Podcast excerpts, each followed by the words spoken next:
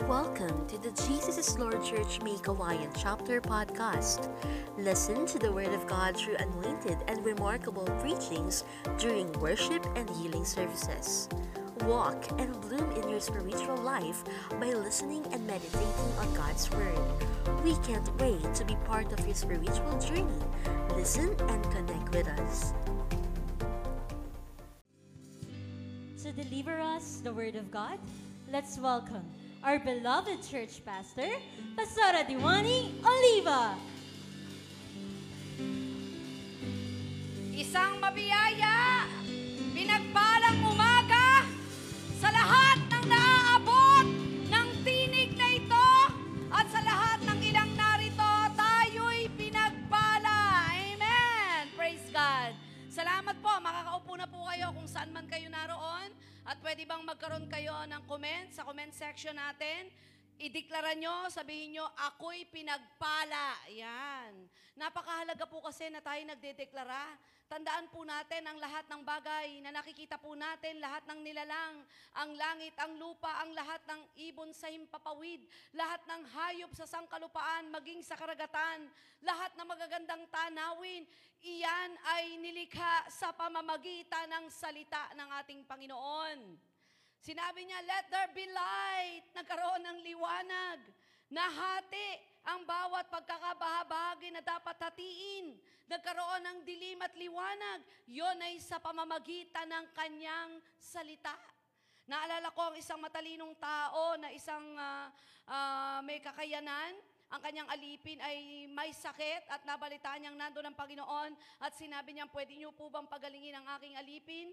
At sinabi niya ng Panginoon, tara puntahan ko. Sabi niya, wag na po, sabihin niyo lamang po at tiyak gagaling yon. Sapagkat ako'y may mga tauhan din naman na hinahawakan. Kapag ako po'y nagpautos at sinabi ko yon, gagawin po nila iyon. At namangha ang Panginoon sa pananampalatayang meron ng taong ito.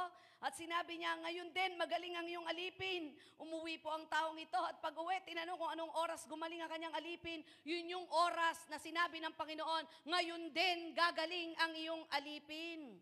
Kaya napakahalaga ng mga lumalabas sa ating mga labi. Napakahalaga ng ating dinideklara. Kaya sa umagang ito, deklarasyon ng biyaya at pagpapala, mga biyaya at pagpapala na hindi pa po natin naranasan, mga tugon at sagot sa ating mga dasal. Amen? Sino rito may mga long-standing prayer? Pag sinabing long-standing prayer, napakatagal mo na pong dinadasal-dasal. Napakatagal na yung hibik mo. Napakatagal na yung pagluha mo't pagluhod. May mga unspoken prayer tayo eh. Unspoken na, long-standing pe. Unspoken yung mga hindi mo binabanggit kahit kanino hindi mo sinasabi. Hibik lang ng iyong puso at matagal na matagal na yon. Sikreto nyo ni Lord. Pero dahil sa tagal na yata, bibigay ka na, aayaw ka na. Kapatid, kapag ang iyong hinihingi ay nasa gitna ng kalooban ng Diyos, huwag kang aayaw, huwag kang hihinto, huwag kang bibitaw. Sapagkat kapag ang Diyos ay nangako, hindi napapako, pero ang tugon niya ay sa oras niya, hindi sa oras mo. Yan po'y may kinalaman sa ating pag-aaralan sa mga oras na ito. Handa po ba tayong tumanggap ng tugon ng Diyos? Magsabi po kayo dyan sa inyong comment section, Amen na Amen. Yan, sino ba aayaw nito, di ba? Lahat po tayo ay naghihintay ng tugon ng Diyos. Ako ho kasi, nung pag, sa pagtagal ko sa pananampalataya, sa payak na aking kaalaman, dalawa lang ho kung sumagot ang Diyos sa akin. Wait and yes. Maghintay at oo ang tagot niya. Wala pong no. Ina, yung salitang no, dapat makabisado na po natin. Kaya alam na po natin ang hihingi natin. Ano po? Para yung expectation natin mataas sapagkat alam mo na ang hinihingi mo ibibigay ng Diyos. At kapag sinabi ng Diyos, gagawin niya. Walang hindi makapangyayari kapag sinabi ng Diyos. Kaya lamang po ay nakataya po dito ang ating pagtitiwala.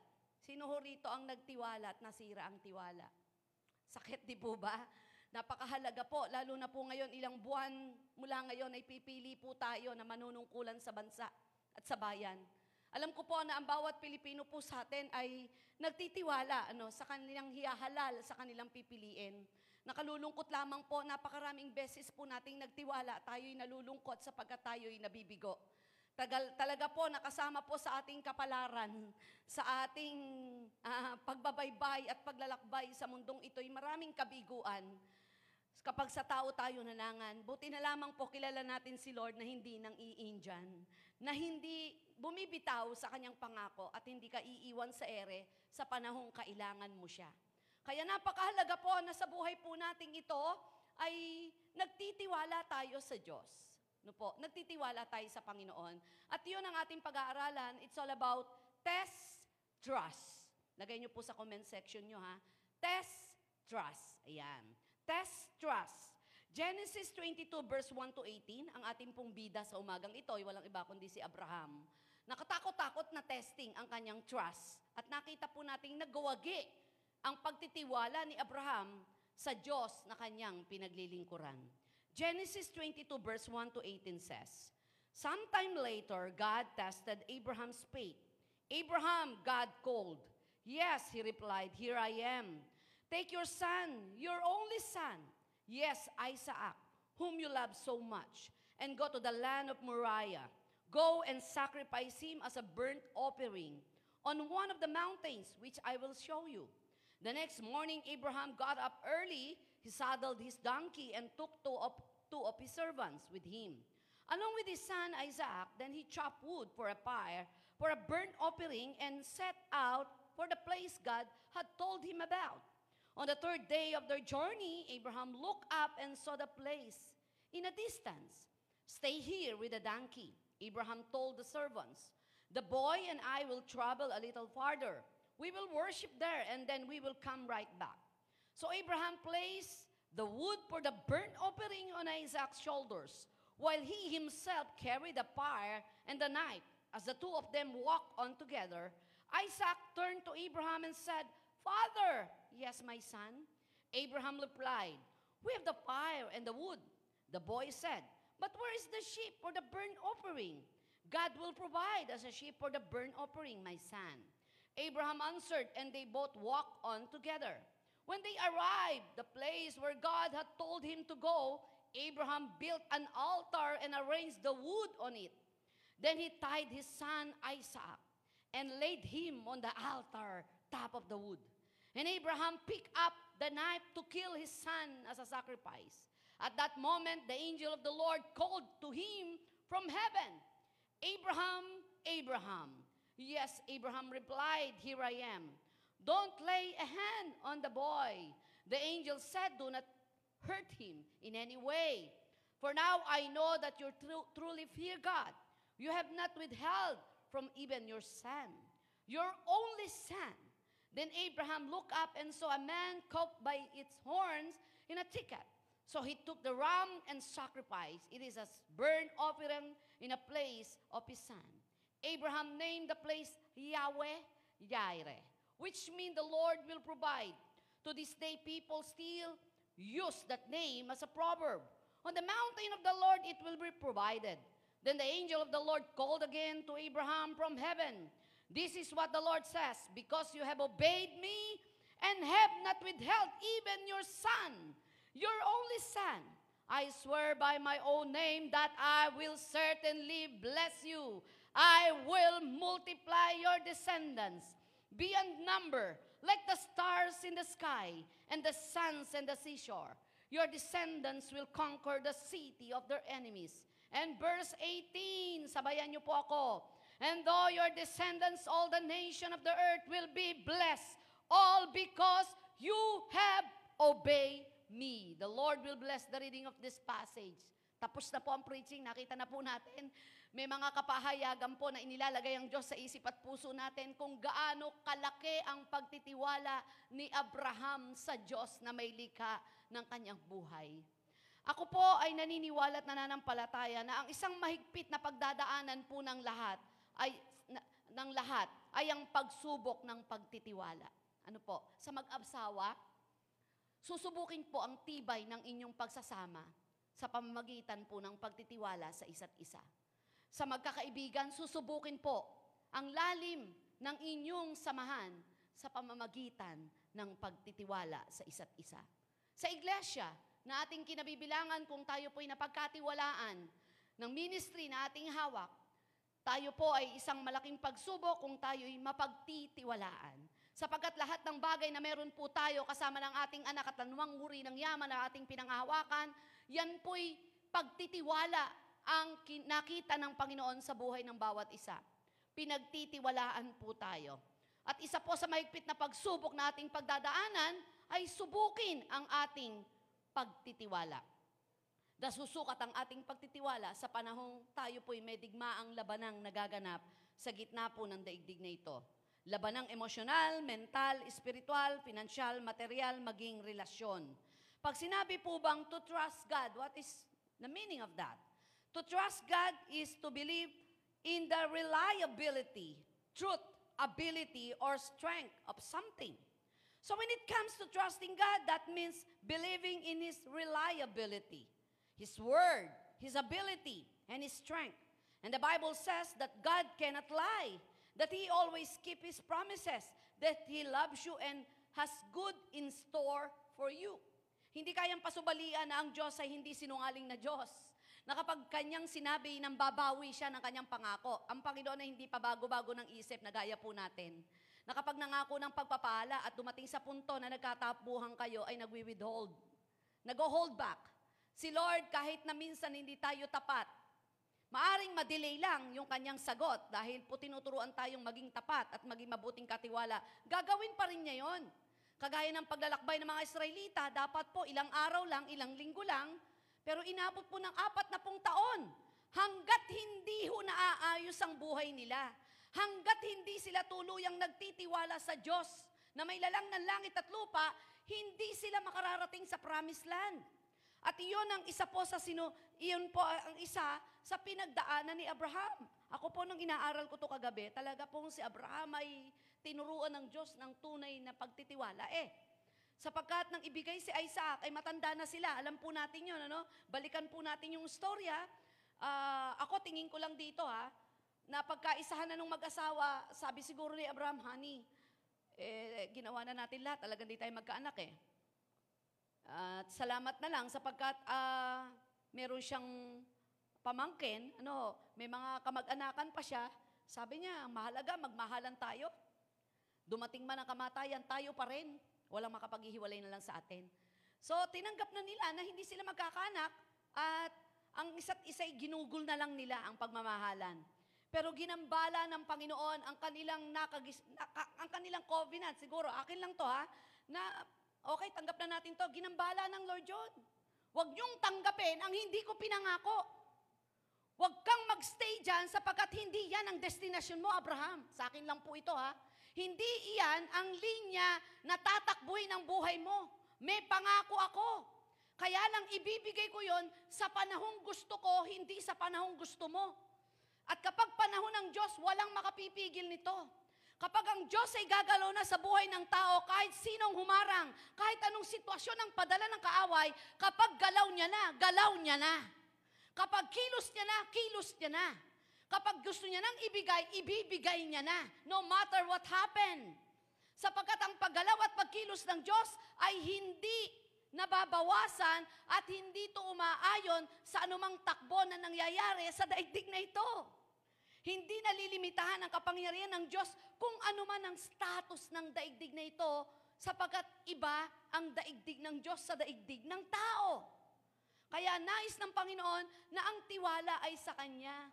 Eh, ang ganda ng awit kay Kristo lang, ang tiwala ko. Sa krus nakita kong kalwalhatian niya. Sapat po, hindi man literal na mata na nakita natin na namatay si Yeso Kristo sa krus ng Kalbaryo. Ang kasaysayang yun ay nangungusap sa ating puso't karanasan sapagkat ang Diyos ay hindi lamang Diyos ng kasaysayan, kundi Diyos ng karanasan. Trusting in Him means believing what He says about Himself, about the world, and about you is true. And trusting God is more than a feeling. It is a choice to have faith in what He say, even when your feelings or circumstances would have you believe something different. Ang pagtitiwala po sa Panginoon ay hindi lamang nakabase sa nararamdaman. Higit ito nananampalataya ka maging ang mga sitwasyon at mga bagay na sumasabgabal ay tila baga lalaban sa hinihingi mo at ninanasa mo. Kaya hindi ko mo naramdaman mo, iyon na yon. Your feeling and circumstances matter and are very much worth paying attention to. God cares about them both, but those things alone are not reliable enough to base your life on. They can change at any moment, even an instant. God, on the other hand, God not change. God not that change. He is the same yesterday, today, and tomorrow, and therefore it is worthy of your trust. Ang tao kasi pabago-bago isip. May binabasihan, kaya nagtitiwala. Kaya humaging nagiging malapit sa iyo sapagat minsan may mapapala. Pero ang Diyos, kahit wala siyang mapala sa atin, ang Diyos ay mapagtitiwala ang Diyos. Trusting God is not about ignoring your feelings or reality. It is not pretending that everything is okay when it is not. Trusting is living in a life of belief in and obedience to God and even with, when it's difficult. Ang pagtitiwala po sa Panginoon ay hindi po yung minsan kung ano man yung nararamdaman mo, ay hindi mo hinahayaang ito ay ah, damdamin, kundi hindi ka rin nagpe-pretend, kundi alam mo na ang pagtitiwalang ito ay hindi nakabase kung sa anuman. Kaya po susubukin talaga ang ating pagtitiwala. Kung hanggang saan at hanggang kailan tayo magtitiwala. Lalo na po sa panahong ito na hindi pa, labos, hindi pa tayo lubos na nakalalaya. Sa anumang pandemyang nagaganap, hindi pa tayo layang-laya, pero hanggang saan tayo magtitiwala. To pass the test of trust, may ilang puntos po ako na hahanguin po natin sa pangyayaring naganap sa buhay po ni Abraham at ni Isaac. Alam po natin istorya kanina. Tinawag ng Lord, heto na, binigay nga yung Isaac. At ang pagkakasabi nga, ah, ialay mo sa akin ang kaisa-isa mong anak, ang pinakamamahal mo. Talaga namang pinagkadiin-diin pa, eh, no? Diniin, in-emphasize. So talagang pinakita ng Lord, pinagkadiin-diin, ialay mo nga sa akin yan. Tingnan ko nga, parang ganun eh, no? Sa loob ng isipan ng Lord. So dito po ay nahamon ang kanyang pagtitiwala. Sa palagay nyo, nag-isip kaya si Abraham ng, ba't ganun? Prank ba to? Ang tagal kong hiningi at nang isuko ko na dahil ang realidad ay hindi na magkakanak ang aking asawa at ako'y walang kapasidad na rin. Eh, bigla akong pinangakuan at nangyari isang malaking himala na ako'y magkaanak. At alam na alam ng Diyos na mahal na mahal ko ang batang ito at dito nagsimula ang isang magandang kaligayahang naganap sa aming pagsasama. Len sa isang iglap na nasa gitna kami ng kaligayahan, ay biglang istorbohin ang kaligayahan at sabing ialay. Pagka po narinig natin ang salitang alay sa mga panahon ni Abraham at Isaac, pag-aalay po to, pagka, pag, pag, pagbubu po ng dugo ito. At ang karamihang burn offering po noon ay talagang inalaga ang hayop, tupa. Pero nang pagkakataong yun, hindi tupa ang iaalay mo, anak mo. Pero bakit ganun si Abraham? Malinaw sa kanya, sinama niya si Isaac eh. Pero ba't nagda, pag, ba- bakit sumunod siya at may dala siyang mga panggatong? May dala siyang tupa, may dala siyang donkey. Dala niya yung donkey na kanilang sinakyan. At ito ha, very specific, sa Mount Moriah. Bakit ganon? Specific talaga, iaalay mo anak mo sa Mount Moriah. At naglakbay po sila. Ito po ang ilang puntos na makikita natin. To pass the test of trust, tingnan niyo po ang kalagayan niyo sa kalagayan ni, mo, ni Abraham. Umupo kayo sa inuupuan ni Abraham. Apakan niyo ang inaapakan ni Abraham at tingnan po natin at sukatin natin hanggang saan, hanggang kailan tayo magtitiwala sa Diyos gaya ng ginawa ni Abraham. Number one, ready na po ba kayo? Okay, salamat po. May amen kayong nandyan sa, nandyan sa inyong mga bahay. Number one, we must understand God already prepared us. Ulitin ko po. God, ah, we must understand God already prepared us. Tandaan po natin, sa pagsubok na ating kakaharapin, ano man to, iba-iba man to, may paghahanda ang Diyos. Kung paano may paghahanda siya at inihahanda ka rin naman niya. Hindi pwedeng sabihin, nabigla ako dito ah. Ba't hindi ka ba inform na mamamatay ang lahat? Oo, nakakabigla sa umpisa, pero kailangan mag-move on ka at magpagaling ka sa Lord. Lalo na po sa panahong ito, no? Pwede niyo pong sabihin sa akin, Pastora, hindi mo alam ang nararamdaman ng namatayan. Baka mas nauna po ako sa iyong namatayan sapagkat ilang taon na hanggang ngayon, hanggang ngayon ay nasasakbibi pa rin ako ng lungkot sa tuwing maalala kong wala na akong nanay at tatay. Pero kailangan kong magpatuloy sapagkat alam kong masigit at maganda ang karanasang nararanasan ngayon ng aking mga magulang sapagkat nasa piling na sila ng Lord. Hindi ka ba informed na anytime ang inahawakan mo'y pwedeng mawala? Pwedeng magkaroon ng kaguluhan, ka- magkaroon ka ng sakit karamdaman, pwede kang magipit.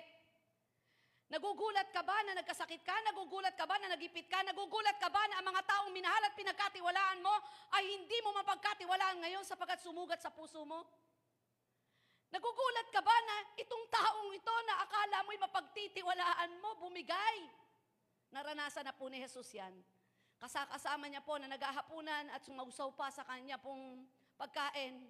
Pagkaraan ng ilang oras, siya'y ipinagkalo po, pinagkalulo. Dito ay makikita po natin sa book of Genesis 22 verse 1 and 2. Sometime later, God tested Abraham's faith. Abraham, God called, Yes, he replied, Here I am.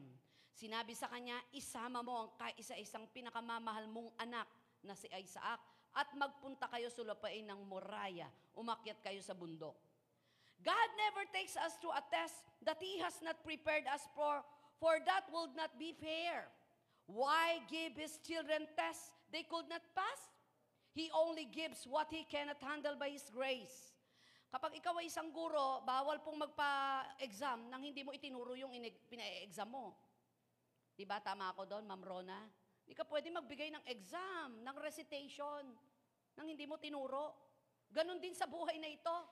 Maaring hindi literal na nadidinig ang katuruan, pero sa karanasan ay pinag-aaral ka ng Diyos. At ang pinakamabisang pagkatuto ay yung idarang ka sa karanasan at may matututunan ka. Kaya kapatid, kung ikaw ay nasa gitna ng karanasan na tinuturuan ka ng Diyos, nasa gitna ka ng problema at pagsubok, hayaan mong may matutunan ka. Hindi yung paulit-ulit ka. May nababagsak pa ba hanggang ngayon? Nababagsak pa rin? O ano? O talagang pinare-repeat, binibigyan ng grace, period. I-repeat mo yan, i-repeat mo. Bibigyan kita ng ilang buwan. Eh, Nung panahon kasi namin, talaga may kaklasmate ako, do, nakapag-asawa na, kaklas, ano eh, naiwan ko na. May asawa na ako, nandun pa rin siya eh. Hanggang sa dumating sa point, pinasa na talaga nung, na, ng, nung, ano, ng guro eh. Hindi matuto. Lahat po tayo may kapasidad na may matutunan sa daigdig na ito sapagkat iyon ay kalooban ng Lord at kal- kaloob ng Diyos na may matutunan ka. Si Abraham may natutunan eh. Alam na alam niya na hindi na siya magkakaanak. Alam na alam niya na imposible silang magkaanak, binigyan sila ng anak. Kaya siguro ako lang to, ang sapat ko, eh binigay ito ni Lord eh. Bahala siya. Sa panahon ang hindi na ako humihingi, binigay niya eh. Sa panahon ang tanggap ko na na wala akong anak, binigay niya eh. Tapos ito, pinaaalay niya. Napakahalaga po na nakapagbubulay po tayo ng katotohanan sa kabutihan ng Diyos. Hindi ang binubulay po natin ay masasakit na bagay. Ano po? 1 Corinthians chapter 10 verse 13 says, No temptation at over has overtaken you except what is common to mankind. And God is faithful. He will not let you be tempted beyond what you can bear, but when you are tempted, He will also provide way out so that you can endure it. Nakapakabuti ng Diyos. Kaya hindi natin pwedeng sabihin, Lord, ba't mo ako ginaganito? Hindi ho eh, lahat eh. Wala daw pong pagsubok na dumaan sa buhay ng tao na hindi dumaan din sa iba. Tapat ang Diyos at bibigyan niya tayo ng lakas at pagkakataong makataka sa pagsubok na ito ng may katagumpayan. Ang nakalulungkot lamang po ang liit ng pagtingin natin sa kapangyarihan ng Diyos. Ano? Ang liit ng pagkakilala natin sa Diyos. Huwag naman nating maliitin si Lord. Huwag nating matahin ang Lord. Napakaraming bagay niya nang ginawa. Wala ka pa, nandyan na yung hangin, nandyan na yung kalikasan, nandyan na yung mga bagay na hindi kayang kontrole ng sino mang matalinong tao. Wala ka pa. At kasama ka sa disenyo ng Diyos na masilang sa daigdig na ito, kung ano man ang sitwasyon mo yan, kasama yan sa pagdadaanan mo para tumibay ka at tunay na magtiwala sa Diyos. So we must understand, kailangan po nating maunawaan, we must understand God already prepared us. May inihahanda siya at kailangang bumanda ka sapagkat talagang nakahanda ng mga pagsubok na meron ka. Kaya nga ano sabi natin panalangin, Panginoon, bigyan mo po kami ng lakas na mapagtagumpayan anumang uri ng pagsubok. Yung model prayer, di ba? Ilayo mo kami sa tukso. Hindi ikaw ang yayakap sa tukso sapagkat talagang may tukso nang nakara, naka, nakaharap sa iyo. Bigyan mo kami araw-araw ng pagkain sapagkat pagsubok at pa, ng pagtitiwala yan sa bawat araw. Kung kakain ka pa ba't mabubuhay ka. Kaya nakita po natin kay Abraham, ano po nakita natin dito, tumugon siya sa Diyos. Hindi nagpatumpik-tumpik, hindi nakipagdebate. Isusulat ng Biblia yan eh.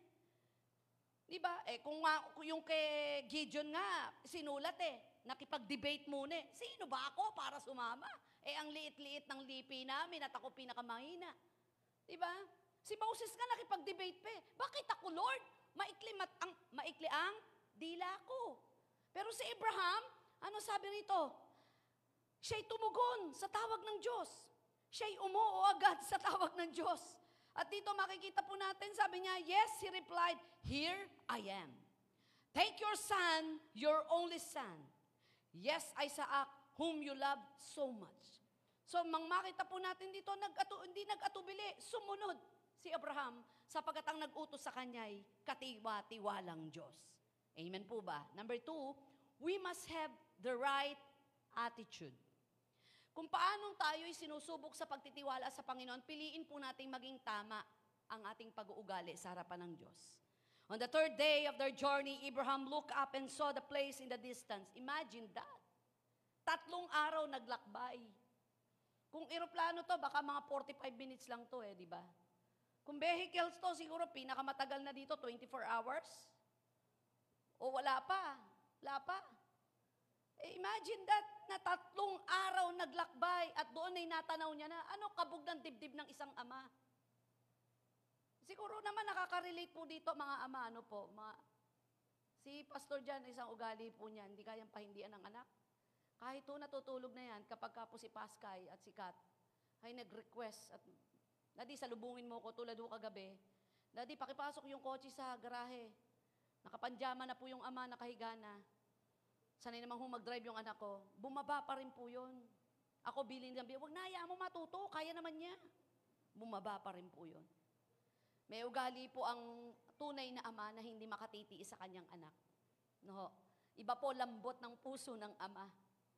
Hindi po sila makatitiis. Matikas lang po yan, pero iyakin yan pagdating sa kanilang mga anak. Anong nararamdaman ng isang ama?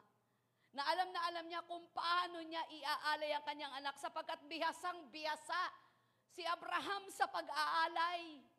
Alam niya kung anumang sinasabi ng taong orasyon o anumang programa pag iniaalay na at sasamba na sa Panginoon. Napakahalaga po ng ating attitude and character pagdating po sa pagtitiwala sa Diyos. Ano po? Napakahalaga. Maging sa kapwa. Kapag po tayo pinagtitiwalaan, pagyamanin po natin yun. Huwag na yung sumira sa pagtitiwala. Yaman yan, sabi ko sa inyo. Yung pangalan mo, lum- nagniningning yan kapag ka po may mga ipinagkakatiwala sa iyo at napagkakatiwalaan ka. Grabe yan, dangal yan. Dignidad yan. May nakukulong nga, di ba? Kapag ka- hindi ka napagkatiwalaan at ikaw sumira at ikaw ay nagnakaw, di ba? Nakukulong. Our attitude is very important in trials. If we have the wrong attitude, if we are complainers and winners, that He will fail the test and bring God's discipline on, on our lives. Kaya napakahalaga na sa panahon po na sinusubok ang ating pagtitiwala sa Diyos, keep quiet. Mas mainam na manahimik ka. Kapag may mga sablay na sa ginagawa mo at may mga taong sumasablay na sa pagtitiwala mo sa Diyos at pagtitiwala mo sa tao. Sabi nga po ng Book of Philippians chapter 2 verse 14, do everything without grumbling and argue or arguing.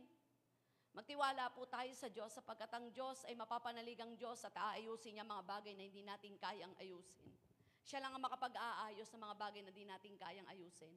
Kung tila baga ang buhay mo ay pira-piraso, at napakarami ka ng pangwawalwal sa buhay mo at hindi mo malaman ano uumpisan mo para maiayos na ito. Magtiwala po kayo sa Diyos. Napagal, napakagaling mag-orchestrate ni Lord. Sa mga panahon na hindi pa dumarating ang pagsubok at pagkawasak ng buhay mo, iniayos niya ang daan upang ito'y daanan mo, upang matakasan mo ang magulot maduming buhay at maiayos ka ng Diyos sa kanyang tamang panahon. Sabi ng 2 Corinthians chapter 12 verse 9 and 10, But he said to me, My grace, my grace is sufficient for you, for my power is made perfect in weaknesses. Therefore, I will boast all the more gladly about my weaknesses, so that Christ's power may rest on me. Verse 10. That is why, for Christ's sake, I delight in the weaknesses, in insult, in hardship, in persecution, in difficulties. For when I am weak, then I am strong. Mismong si Apostol Pablo, nanalangin sa Panginoon, natanggalin kung ano man yung kahinaang yon, pero binigo siya ng Lord. At kaya naging katwiran niya, sa panahong ako'y mahina, ang Diyos ay malakas sa akin. Sapagkat napakayaman ng grasya ng Diyos para mapagtagumpayan ko anumang hinang meron ako. Kahangahangang pagtitiwala, meron idintong si Apostol Pablo sa Diyos na kanyang kinikilala. Sa panahon po ngayon, iyon po ang testing. Aayon ka ba sa mundo na naghihirap na kaya titigil mo yung pangarap mo? Kada lista ka ng mga pangarap mo at ang tindi ng plano mo bago mangyari ang pandemyang ito. Pero sa pagkakataong ito, tutuloy mo ba yung pangarap mo? Ako, ang motivation ko sa mga anak ko, kumilos kayo't gumalaw at mag-isip na parang walang pandemya. Don't get me wrong, hindi ibig sabihin magtanggal ka ng face mask, magtanggal ka ng face shield, wag alis, umalis ka sa protocols, hindi. Kasi ito'y paglalakbay lamang ng higit na pagtuturo ng pagtitiwala sa Diyos upang makita mo ang kaibahan ng nananampalatayang tunay at nagtitiwala sa Diyos na hindi nababago ang biyaya ng langit kesa dito sa lupa. Ako ang gustong gusto kong sasabihin kay, ni Pastor Jan, sabi ko, Dad, ang laki ng bills natin. Kesa last month, ang hina na ang liit ng bill, sabi niya, o ano pagkaiba nun sa Diyos? Kung gaano man kaliit ang bills na babayaran last month at gaano man kalakit, sampun doble man ang lakan ng bills natin sa kasalukuyan, magkaiba bang Diyos ang lalapitan mo? Hindi ba mas higit na pagtitiwalaan mo ang Diyos ngayon sapagkat malaki ang bills na babayaran mo? Dahil walang currency sa langit. Gaano man kalaking pangangailangan natin financially, iisa lang ang tingin ng Diyos yan. Kahit iba-iba ang palit ng dolyares, iisa lang ang tingin ng Diyos dyan. Maging sakit karamdaman, kay COVID pa yan, kay tagyawat pa yan. Kaya hindi ka nakatulog dahil masakit ang ulo mo o meron kang brain tumor, iisa lang ang galaw ng Diyos dyan. Sapagkat ang Diyos ay hindi kapos sa kapangyarihan upang hindi abutin ang ating pangangailangan. So we must have the right attitude. Lord, magtitiwala pa rin ako. Kahit na tila baga sablay itong nangyari, itong inaasahan ko, testing ho kasi yan eh. Merong tao na ginagamit ang Diyos sa'yo. Saan ka ba nagtitiwala? Sa tao o sa Diyos? Eh yung tao, kahit na hindi ka gustong biguin, nabigo dahil kapos ang kanyang kalagayan at kakayanan para ibigay ang tulong na nais na ibigay sa'yo, saan ka nagtitiwala? Di ba sa Diyos? Kaya marami pong taong sugatan ng puso eh. Ang daming tampo sa buhay. Ang daming inggit sa katawan, ang daming selo sa isipan. Bakit? Hindi tayo napagod na nakatingin sa tao na lagi nating pinagtitiwalaan. Don't get me wrong. Sa iglesia nga eh, ang pastor po'y, sabi po ng anak ko si Pascay, Mami, hindi ka na napagod magtiwala. Sabi ko, yan kasi ang isang dapat karakter ng pastor. Magtiwala ka.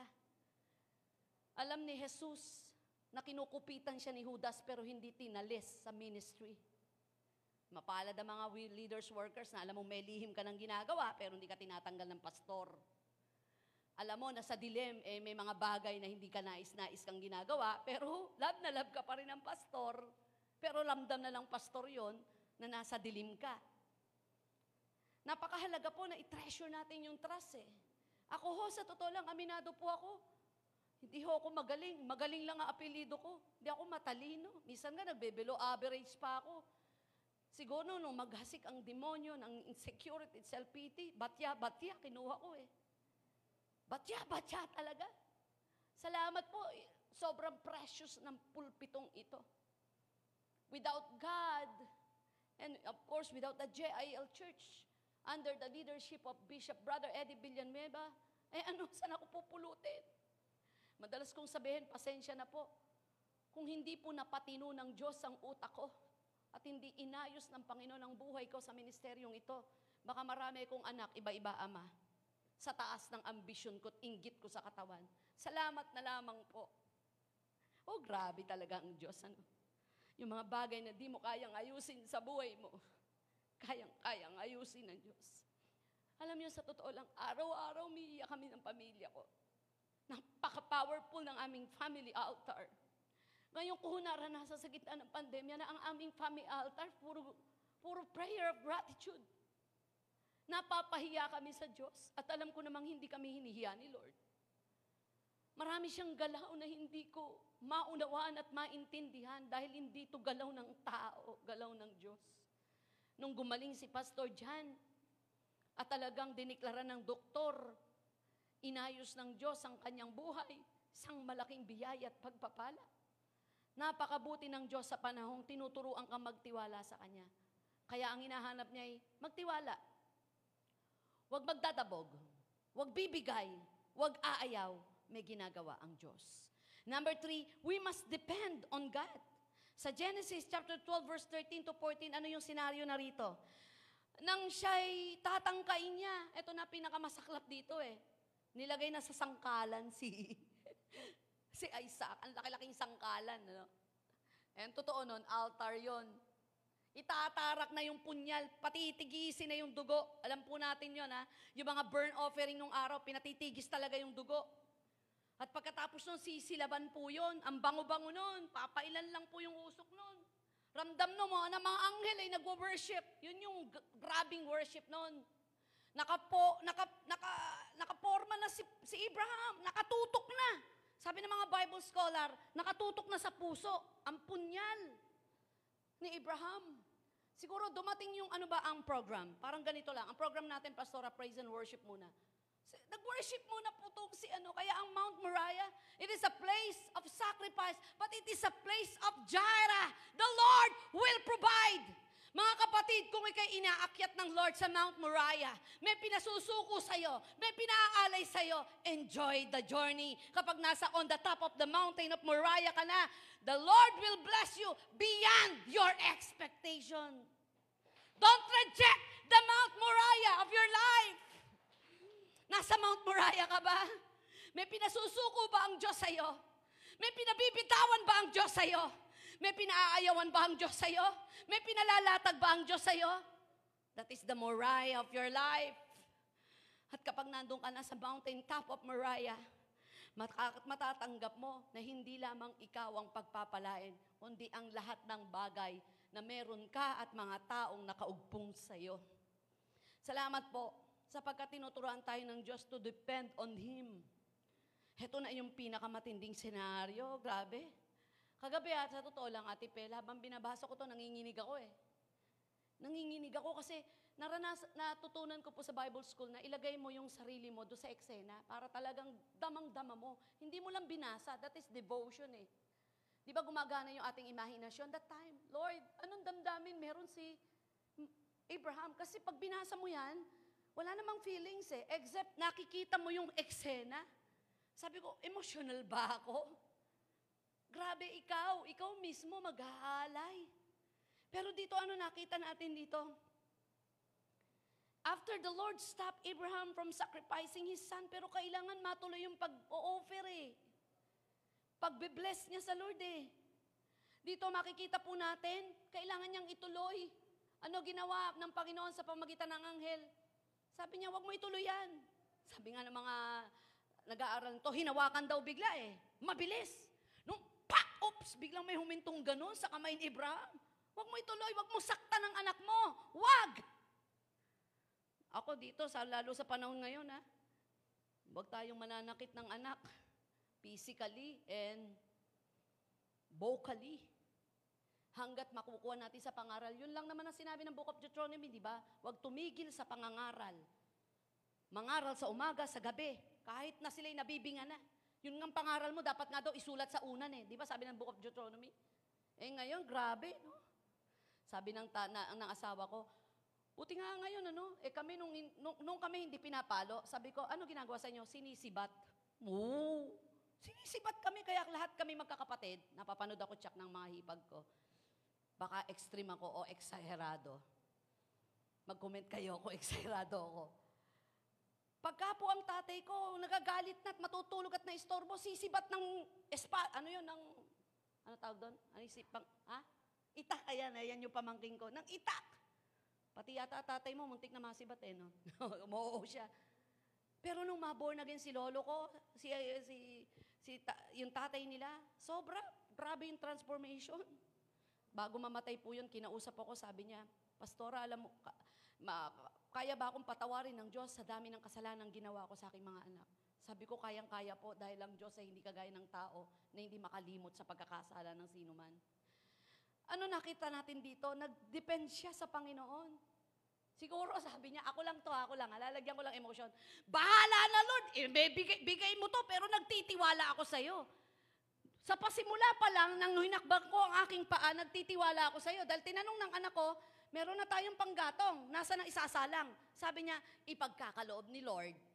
Iniwan ko yung mga alipin ko na tagadala ng mga dapat kong bitbitin. Diyan lang kayo, babalik kami. Sabi ng Bible, babalik kami. Hindi niya sinabing babalik ako. Pero nakita po natin, conflict yung sinabi niya sa action niya. Bakit? Ready eh. Basa ng Lord kung itutuloy mo. Kaya nga, na, pak, ang bilis ng kamay ng anghel, hinawakan agad, tutuloy nga nito. Pero hindi nawala ang pagtitiwala ko sa iyo. Dahil kung ipahintulot mo mang gawin ko itong inuutos mo, mabuti ka pa rin na may gagawin ka ng higit sa inisip ko. Kung may mga bagay man na hindi pinapahintulot ang Diyos at ibinibigay sa iyo, magtiwala ka pa rin, higit ang Diyos sa kaalaman at kaisipan mo. Pinapalakpakan po yon. Praise God. 1 Corinthians 10:13 No temptation has overtaken you except what is common to mankind and God is faithful. He will not let you be tempted beyond what you can bear. But when you are tempted he will also provide a way out so that you can endure it. Number 4 we must understand his purpose of revealing what is in our heart. Sa panahon, panahon ng test of trust sa anumang aksyon at desisyon natin, nire-reveal lang nito kung ano laman talaga ng puso natin. Na-expose lang talaga. Sa panahong nagigipit po tayo, anong klaseng kristyano tayo? Sa panahong nasasaktan tayo, anong klaseng kristyano tayo? Sa panahong nawawalan tayo, sa panahong nabubu, na, nabuburyon tayo, anong klaseng kristyano tayo? Lumalabas po yon. Sa panahong nawalang kabigla ng trabaho, anong klaseng nagtit, pagtitiwala meron kang kayang ibigay sa Diyos? Anong klasing Diyos ba meron ka sa panahong may kailangan ka? Alam mo yung salitang asap, tao lang yan eh. Wala namang asap kay Lord. May asap ba sa Bible? Ano yung asap? As soon as possible. As far as I know, sa tao lang may salitang asap, urgent, emergency. Sa Lord, wala eh. Uulitin ko to yung favorite ko. Nagmamadali yung magkapatid, si Maria at si Marta, kasi may sakit si Lazaro. Hindi pumunta si Lord. Namatay, pinasabihan, hindi pa rin pumunta. Kailan pumunta? Nakalibing na. Ilang araw? Apat. Kaya nung tinakbo siya ni Marta, sabi niya, kung nandito lang po kayo, hindi sana namatay. Pero kahangahangang Marta, kahit matabil minsan ang dila, lumabas ang puso eh. Dahil ang faith niya, kung nandun kayo, mabubuhay. May faith. Pero hindi niya alam, hindi yun ang panahon na gusto mong makita ang puntahan ko at gagaling. May faith ka doon. Pero ito ang faith na gusto kong ma- malaman mo. Kahit apat na araw na yan, kaya kong buhayin yan. Minsan fake ang faith natin eh. God will provide. Bakit? Kasi may paluagan ako eh. Eh tinakbo nung may-ari yung paluagan mo. Yari ka na doon. Nangyari sa akin yan, apat ang educational plan ng, ng mga anak ko. Nung mag-aaral na, wala na. Scam na ako. Saan ba ka, ikaw nagtitiwala? Sabi ko sa Lord, Lord, scam ako. Ni Duster, hindi ako makabili nun. Wala akong magandang aura nun. Big, tingnan niyo picture ko nung panahon na si Kyra, eh, pitong taong gulang. Bata pa ako nun. Mas maganda ho ako ngayon. Hindi, joke lang. Totoo yan. Bakit po? Natutunan ko na ang aking angkla ng pananampalataya ay hindi sa mga bagay lamang na panandalian lang. At hanggang ngayon ay tinuturuan ako ng Diyos. Akalain mo ba? Nung maskam ako sa mga plan na yan, nagkaroon ng scholarship ang anak ko. Mula po prep yan hanggang college. Name it. Sabi ko, anak, saan mo gusto mag-aral? Bantulot pa silang magsabi. Eh sabi ko, eh tinatanong lang naman kita. Eh minsan eh, ayaw nating tanungin ng anak natin, oh anak ha, anak ha, mahal dyan. Naalala ko si Bunso, nag-Maynila kami, tinuro ko UP, tinuro ko Lasal. O anak, mamili ka na dyan. O pag namili siya, alam ko na isasagot ko, o mami, ito, o. De pag pray mo, magdeklara na lang at mangarap na mimigil pa tayo sa anak natin. Ano po? Ano ang nangyari sa anak ko? Nagkaroon ng scholarship hanggang college. Dumating po sa point, wala pa akong binayaran. Tapos so, sasama loob kasi hindi kami na laude. Kasi sabi ko sa kanya, dapat malaude ka para pagkatapos mong magtrabaho, ah, pagkatapos mong mag-araw, madali ka matanggap sa trabaho. Dahil yung mga laude daw, mga magna cum laude, summa cum laude, madaling mapasok sa trabaho. Eh sumablay yung konting grade. Kasalukuyang nag-aaral, anniversary ng JILKKB, nag-take ng civil service. One take lang, pasado. Nagbakasyon lang ng tatlong buwan, masama pa loob hanggang apat na buwan na pasok sa magandang trabaho. At purihin ng Diyos, yung yung magandang trabaho, alam nyo naman po yun. Hindi siya nagpasimula sa maliit na sweldo. Bagamat hindi ko sinasabing malaking malaki ang sweldo. Magtiwala po tayo sa Diyos na minsan ay hinahadlangan niya ang gusto natin sapagkat batid niya ang makabubuti sa buhay ng bawat isa. Masaya ang buhay eh, maligaya kapag hindi natin nilalabanan kung ano nangyayari. Ito'y pinagkatiwala na natin sa Lord. Ang dami-dami ko pong testimony, iipunin ko po yon sa October 31 with the testimony. Ano kaya yung October 31? October 31, tandaan niyo po yon. October 31, tata- iisa-isahin ko yon sa leaders workers. Trials come to reveal what is our hearts. God said this to the Israelites while they were in the wilderness. Deuteronomy 8 2, remember how the Lord your God lead you to the way in the wilderness. Those 40 years to humble and test you in order to know what is in your heart, whether or not you will keep this command. So one of the reasons God allows tests and trials, tests and trials is to help us know our heart so we can repent and be transformed in the midst of tests. So sa panahon po na sinusubok ang ating pagtitiwala, ito lang po pala isang pagpapakita, pag-expose kung ano nasa puso natin. Tandaan po natin, kahirapan at biyaya, parehong pagsubok lang po yan. Ha? Huwag tayong, mag, maging mapagbantay po tayo. Kapag ka po may mga pagpapala, let's pray. Pag may mga oportunidad, let's pray. And number five, huli na po ito, we must seek to magnify the Lord. Romans 8:28, and we know that in all things God's God's work for the good of those who love Him, who have been called according to His purpose. For those God foreknew, He also predestined to be the conformed to the image of, of His Son, that might be the firstborn among many brothers and sisters. Lahat po ng bagay, pinaglalakip-lakip ng Diyos, kapatid. Huwag kang malungkot. Kung may mga nawala man, may darating. Kung may naalis man, may papasok.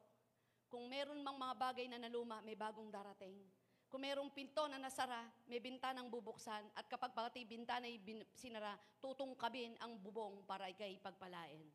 In observation question, how does Isaac resemble Christ in this text? Paano ho natin ma-connect si Abraham, si Isaac, sa panahon ni Jesus Christ? Ano ang kaibahan nito?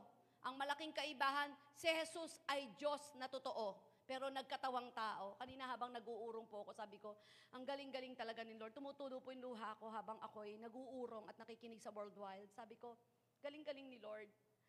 Likas na sa Kanya yung kabutihan at pagmamahal. Para siguradong sigurado ang tao, nagkatawang tao siya para maunawaan ang ating mga kahinaan. Always, as we consider the text, it is almost impossible to me to miss Isaac's resemblance to Christ. We see this in many ways. Number one, like Isaac, Jesus was the only begotten and the, of the Father whom the Father loved. Si Isaac, iisang anak. Si Jesus, iisang anak na pinakamamahal. Like Isaac, Jesus carried his cross of the hill to the place he will be sacrificed. Si Isaac mismo may hawak na panggatong habang siya ay papaakyat sa Mount Moriah na paggagatungan niya. Si Jesus dala yung krus na pagpapakuan sa kanya. Like Isaac, Jesus offered himself willingly. He said, Father, take this cup from me, nevertheless you will be done. Nung pagkakataong yon, hindi rin sinabi sa Biblia na naghumirentado at nag-iiyak at tumakbo ng tumakbo. Ito pong si Isaac. Humiga po sa altar at hinintay ang pagturok ng punyal ng kanyang ama. Like Isaac, Jesus was crucified on a hill in Jerusalem. Kagaya po ni Isaac, si Isaac ay hiniga na walang kalaban-laban, itinali ang mga kamay. Ganon din si Jesus. Itinali at pinako ang mga kamay doon sa krus. Doon sa Jerusalem, sa mataas na lugar ng Jerusalem. And number five, like Isaac, Jesus was delivered from death on the third day. Ikatlong araw, nung matanaw na yung Mount Moriah at tatarakan at papatayin, Pagkaraan ng tatlong araw na paglalakbay, hindi natuloy ang kamatayan ni Isaac. Ganon din po si Jesus. Pagkaraan ng tatlong araw ay nabuhay na muli. Conclusion na po tayo mga kapatid.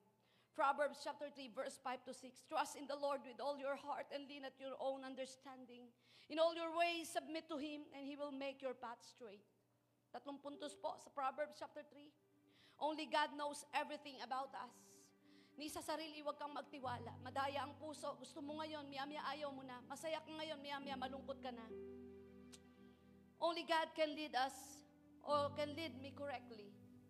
May mga bagay na hindi tayo kayang itama ng tao at hindi natin kayang itama ang buhay nating mali. Pero tanging ang Diyos ang kayang magtama ng mga maling hindi natin kayang itama. At sa huli, trusting God begins with us, begins with me. Ang pagtitiwala po sa Diyos ay nagsisimula sa iyo. Nagtitiwala ang Diyos na magtitiwala ka, kaya magtiwala ka. Hindi ka niya iiwan ni pababayaan man. Sa gitna po ng laban ng buhay, magtiwala po tayo sa Diyos na hindi nagbago noon, ngayon at magpakailanman. May gagawin siya sa gitna ng nangyayaring buhay mo ngayon. Huwag kang mabingi sa nag-aalim po yung ingay ng pagsubok.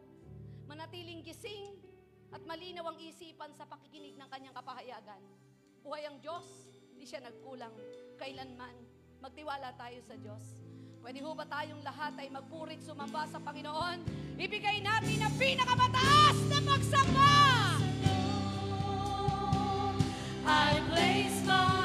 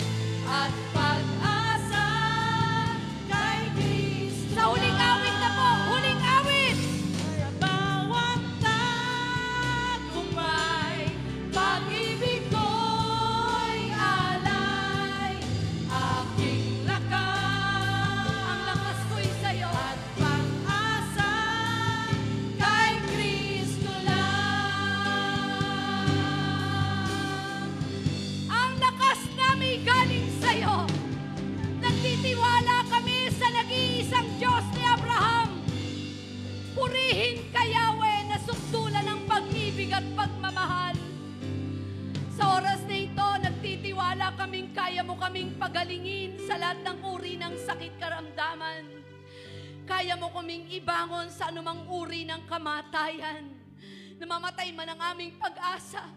Namamatay man, Panginoon, ang aming pagtitiwala. O ang aming pisikal na ito'y unti-unting pinapatay ng kamatayan, pipiliin pa rin naming magtiwala sa nag-iisang Diyos na kayang ayusin ang aming buhay. Salamat po, Panginoon. Di man kami karapat dapat, kami yung minarapat. Salamat po sa iyong pagmamahal na di masukat. Salamat po sa mga pagpapalang di namin akalaing iyong ibigay.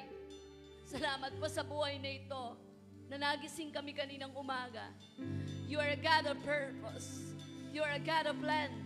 You are a God of objectivity.